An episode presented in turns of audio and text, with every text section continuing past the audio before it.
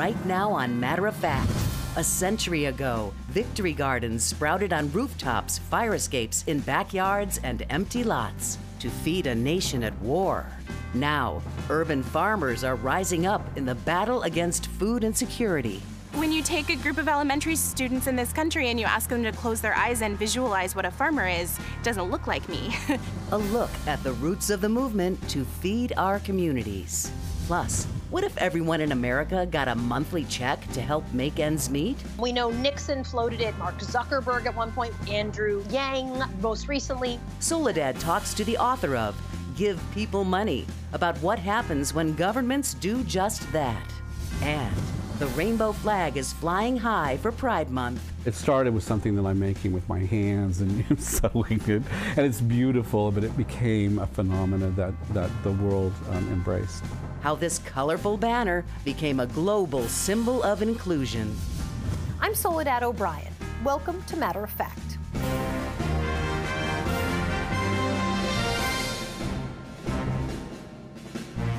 By presidential proclamation, June is Pride Month. And this year, marches, parades, and parties are back with some COVID precautions. Celebrations aside, the community is still fighting for legal protections. In February, the House passed the Equality Act. It prevents discrimination based on sexual orientation and gender identity. But it doesn't yet have enough support to pass the Senate. Add to that, a recent study found discrimination harms LGBTQ people of color much more severely than their white peers. They experience poor mental and physical health and greater economic insecurity. The National LGBTQ Task Force participated in that study. Joining me now are the Executive Director, Kierra Johnson, and Deputy Executive Director, Mayra Hidalgo Salazar. Kierra Johnson and Mayra Hidalgo Salazar, nice to see you both. Thank you for talking with me. Let's first and foremost talk about the Equality Act, which would update the 1964 Civil Rights Act. What's happening with that bill right now? So right now in 29 states, it is still legal to discriminate against LGBTQ people who are seeking housing, employment, public spaces, and existing in many other areas of life. LGBTQ people of color are more likely than white LGBTQ people to live in states without protections against discrimination and states with anti-LGBTQ laws that harm us. And this is why we need the Equality Act. Give people a sense, and maybe Kierra, I'll start with you, of what the impact of anti-discrimination legislation is on the community. There are over 300 anti-LGBTQ bills that have been introduced across the country. And that has meant everything from increased percentages of people who are attempting and committing suicide to depression, right? And homelessness for our young people. We are seeing the highest number of murders of trans women than any other year before it. And we are only halfway through the year. The reality is that while we do have some protections in some states, we literally have a patchwork of policies and protections, and we don't live our lives in a patchwork. And so we need those federal protections to honor our human rights. And I will also add here, just as a person who is directly impacted, I am an immigrant. I was undocumented for over 20 years in this country. And I am eligible to apply for citizenship this year. And even now in my search for my first ever home purchase, I can be denied a mortgage loan both because of my last name due to xenophobia or because I have a partner. And the Equality Act is about protecting LGBTQ people and the U.S. from this kind of discrimination. Explain to me the intersection between, I guess, the LGBTQ community and the people who are fighting for immigration rights. Is that relatively new? I will say that it's an invisibilized story, but undocumented youth organizing has been spearheaded by undocumented queer women since the beginning. So this has never been a siloed issue because we do not live single identity lives. Mayra, like you were saying, it's not a new narrative, right, or a new norm. it is relatively new for national organizations to be doing work at the intersections. There is a new report that's been authored by the What We Know Project, which is out of Cornell University, and that report, along with many other things, finds that discrimination profoundly inflicts greater harm on LGBTQ people of color across a wide range of areas. We talk a lot about the importance of data, and there's even less information about LGBTQ people, right? And policy impacts, cultural impacts, as it relates to race. So 5 years from now, right, we can look back and say, based on the data that we looked at in 2021, have we improved? Are we doing better or not? Right? What are the interventions that we took? What is working and what is not? So being able to acknowledge it and name it and have a benchmark allows us to create real solutions that then we can measure ourselves by. Kierra Johnson and Mayra Hidalgo Salazar, thank you both for joining me. I appreciate it. Thank you. Right now on matteroffact.tv, the story of disability advocate Lydia XZ Brown, who identifies as a gay, disabled East Asian person with a message about equity. It's part of our Matter of Fact listening tour to be an American, identity, race, and justice. Next on Matter of Fact. There aren't many farms that can say that their lettuce is being harvested within a bike ride of where like 95% of their customers live. How this woman is changing the face of farming for a whole new generation. And later, are flying taxis ready for liftoff? When and where you could take your first ride.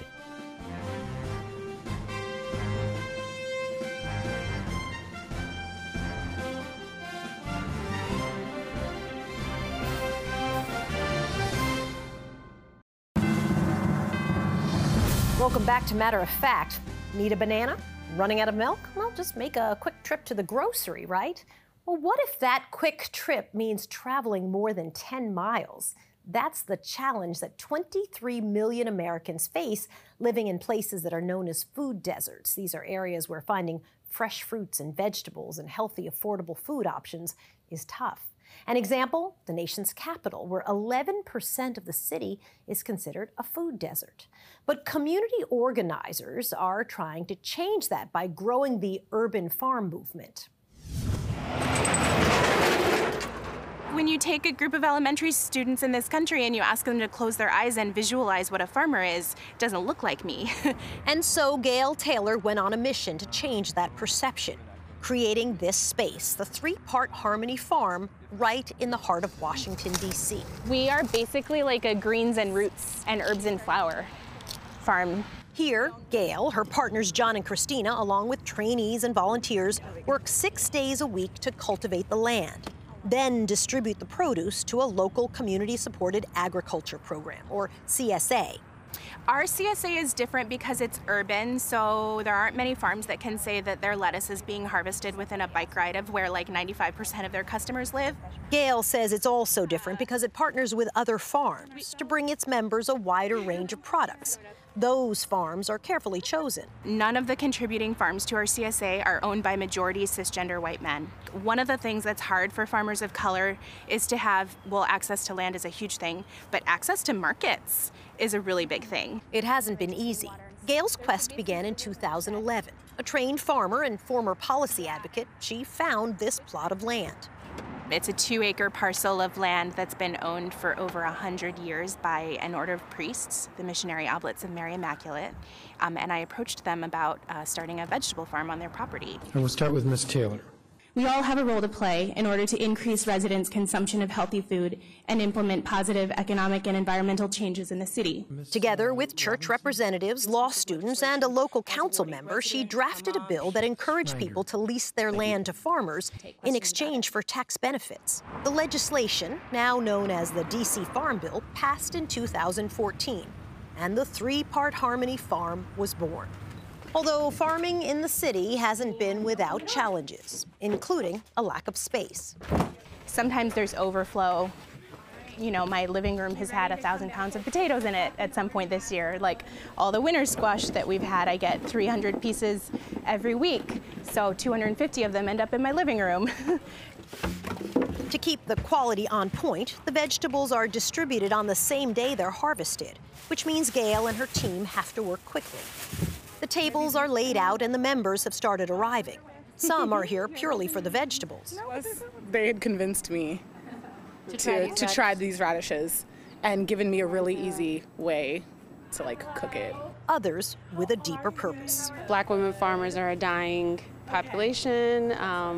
Having land that you can actually grow on in the Black community is now what, down to less than 2% in the nation.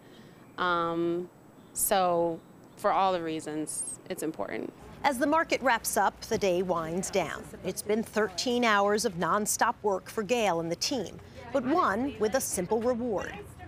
My dream is for myself and my staff just to wake up and to be able to do this and only this, to grow food for people we care about, to nourish our neighbors, and have that be enough.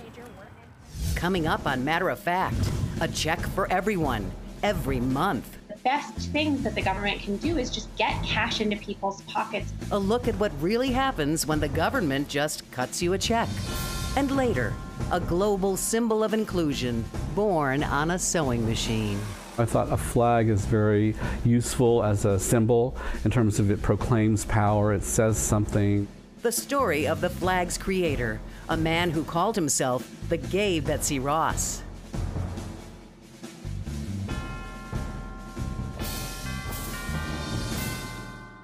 Before COVID-19, millions of Americans were living paycheck to paycheck. According to the Federal Reserve, 40% were unable to cover an unexpected expense of $400. The pandemic made that worse as millions of people lost their jobs. With stimulus checks and extended unemployment benefits expiring, advocates are pushing for some kind of federal guaranteed income.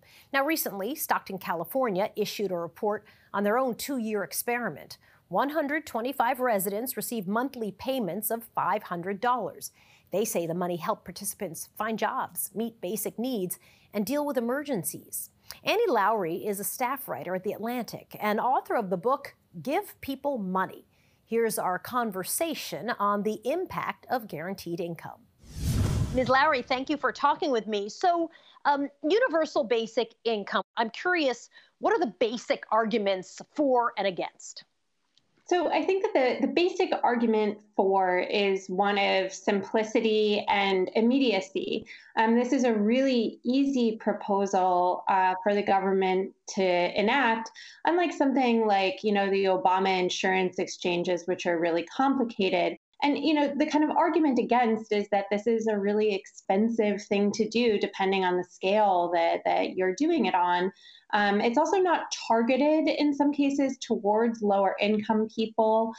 So, ideally in government benefit programs, you want the most money to go into the families who need it the most. So the idea with a basic income is that you are giving people enough money to kind of keep their heads above water, to help them through sort of a sudden calamity in their life. But you don't want to give people so much money that you utterly reduce the incentive to work. And so $1,000, that's roughly what folks in Alaska get from the Alaska Permanent Fund, which it basically sends out money from the state's pot of oil revenue to Alaskans every year. And it's been shown to have a pretty powerful anti-poverty effect without changing people's work lives too much. And do you see that then getting rid of some other things like SNAP or free college or Medicare for All or childcare grants? Would that sort of be rolled in together, or would that just have another, be another sort of layer on top of those programs? Some people talk about it as being kind of Social Security for all, but what's really important is if we're sending everybody just $1,000 a month, even though that's a huge amount of money, that's actually a pretty significant cut in benefits for lower income and middle income families if it's literally replacing everything, which is kind of the libertarian argument. Giving families $1,000 a month is not going to make insurance affordable for them. This is not a magic bullet. It is not the only policy. You need other supportive policies to go with it. Absolutely. You've looked at experiments, I guess I'd call them, around the globe. What did you learn from what you saw? I think one of the really big takeaways is that cash is efficient and effective. It doesn't increase things like vice spending, so people don't spend more money on things like lottery tickets or alcohol or drugs. You know, there's always these great concerns that people will stop working if they start getting money like this, or that they'll just waste the money. And we know from dozens and dozens of studies in countries around the world that that's not true. You can really trust people when you give them cash like this, even when it comes with no strings attached. Annie Lowrey writes for The Atlantic. Thank you for talking with me. Thank you so much for having me. Ahead on Matter of Fact, rainbow flags are flying for Pride Month. Even though we're not a country and a nation, we're kind of a people. The inspiration behind the symbol flown round the world. To stay up to date with Matter of Fact, sign up for our newsletter at matteroffact.tv.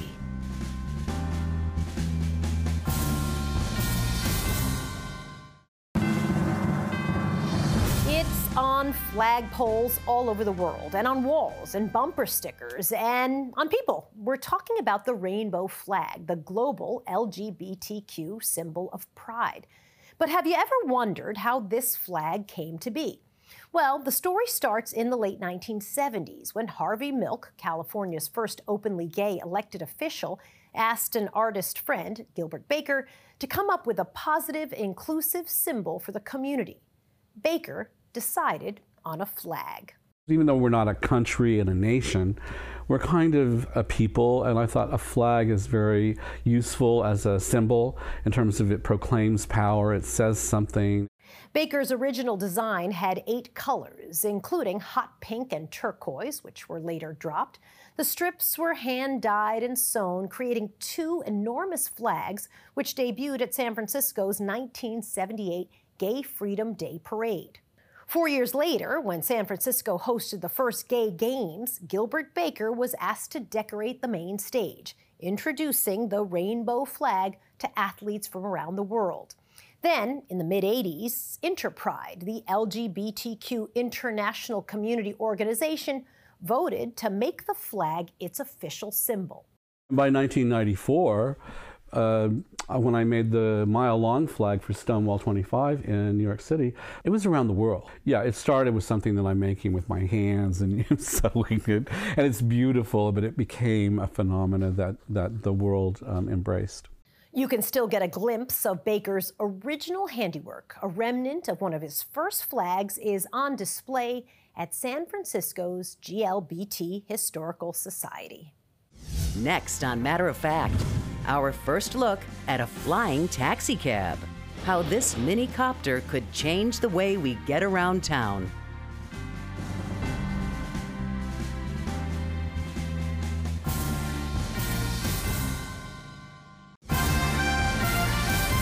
Finally, while Olympic hopefuls are going for the gold next month in Tokyo, Paris is already prepping for the 2024 Olympic Games. French officials are enlisting the help of a German company for a flying taxi cab.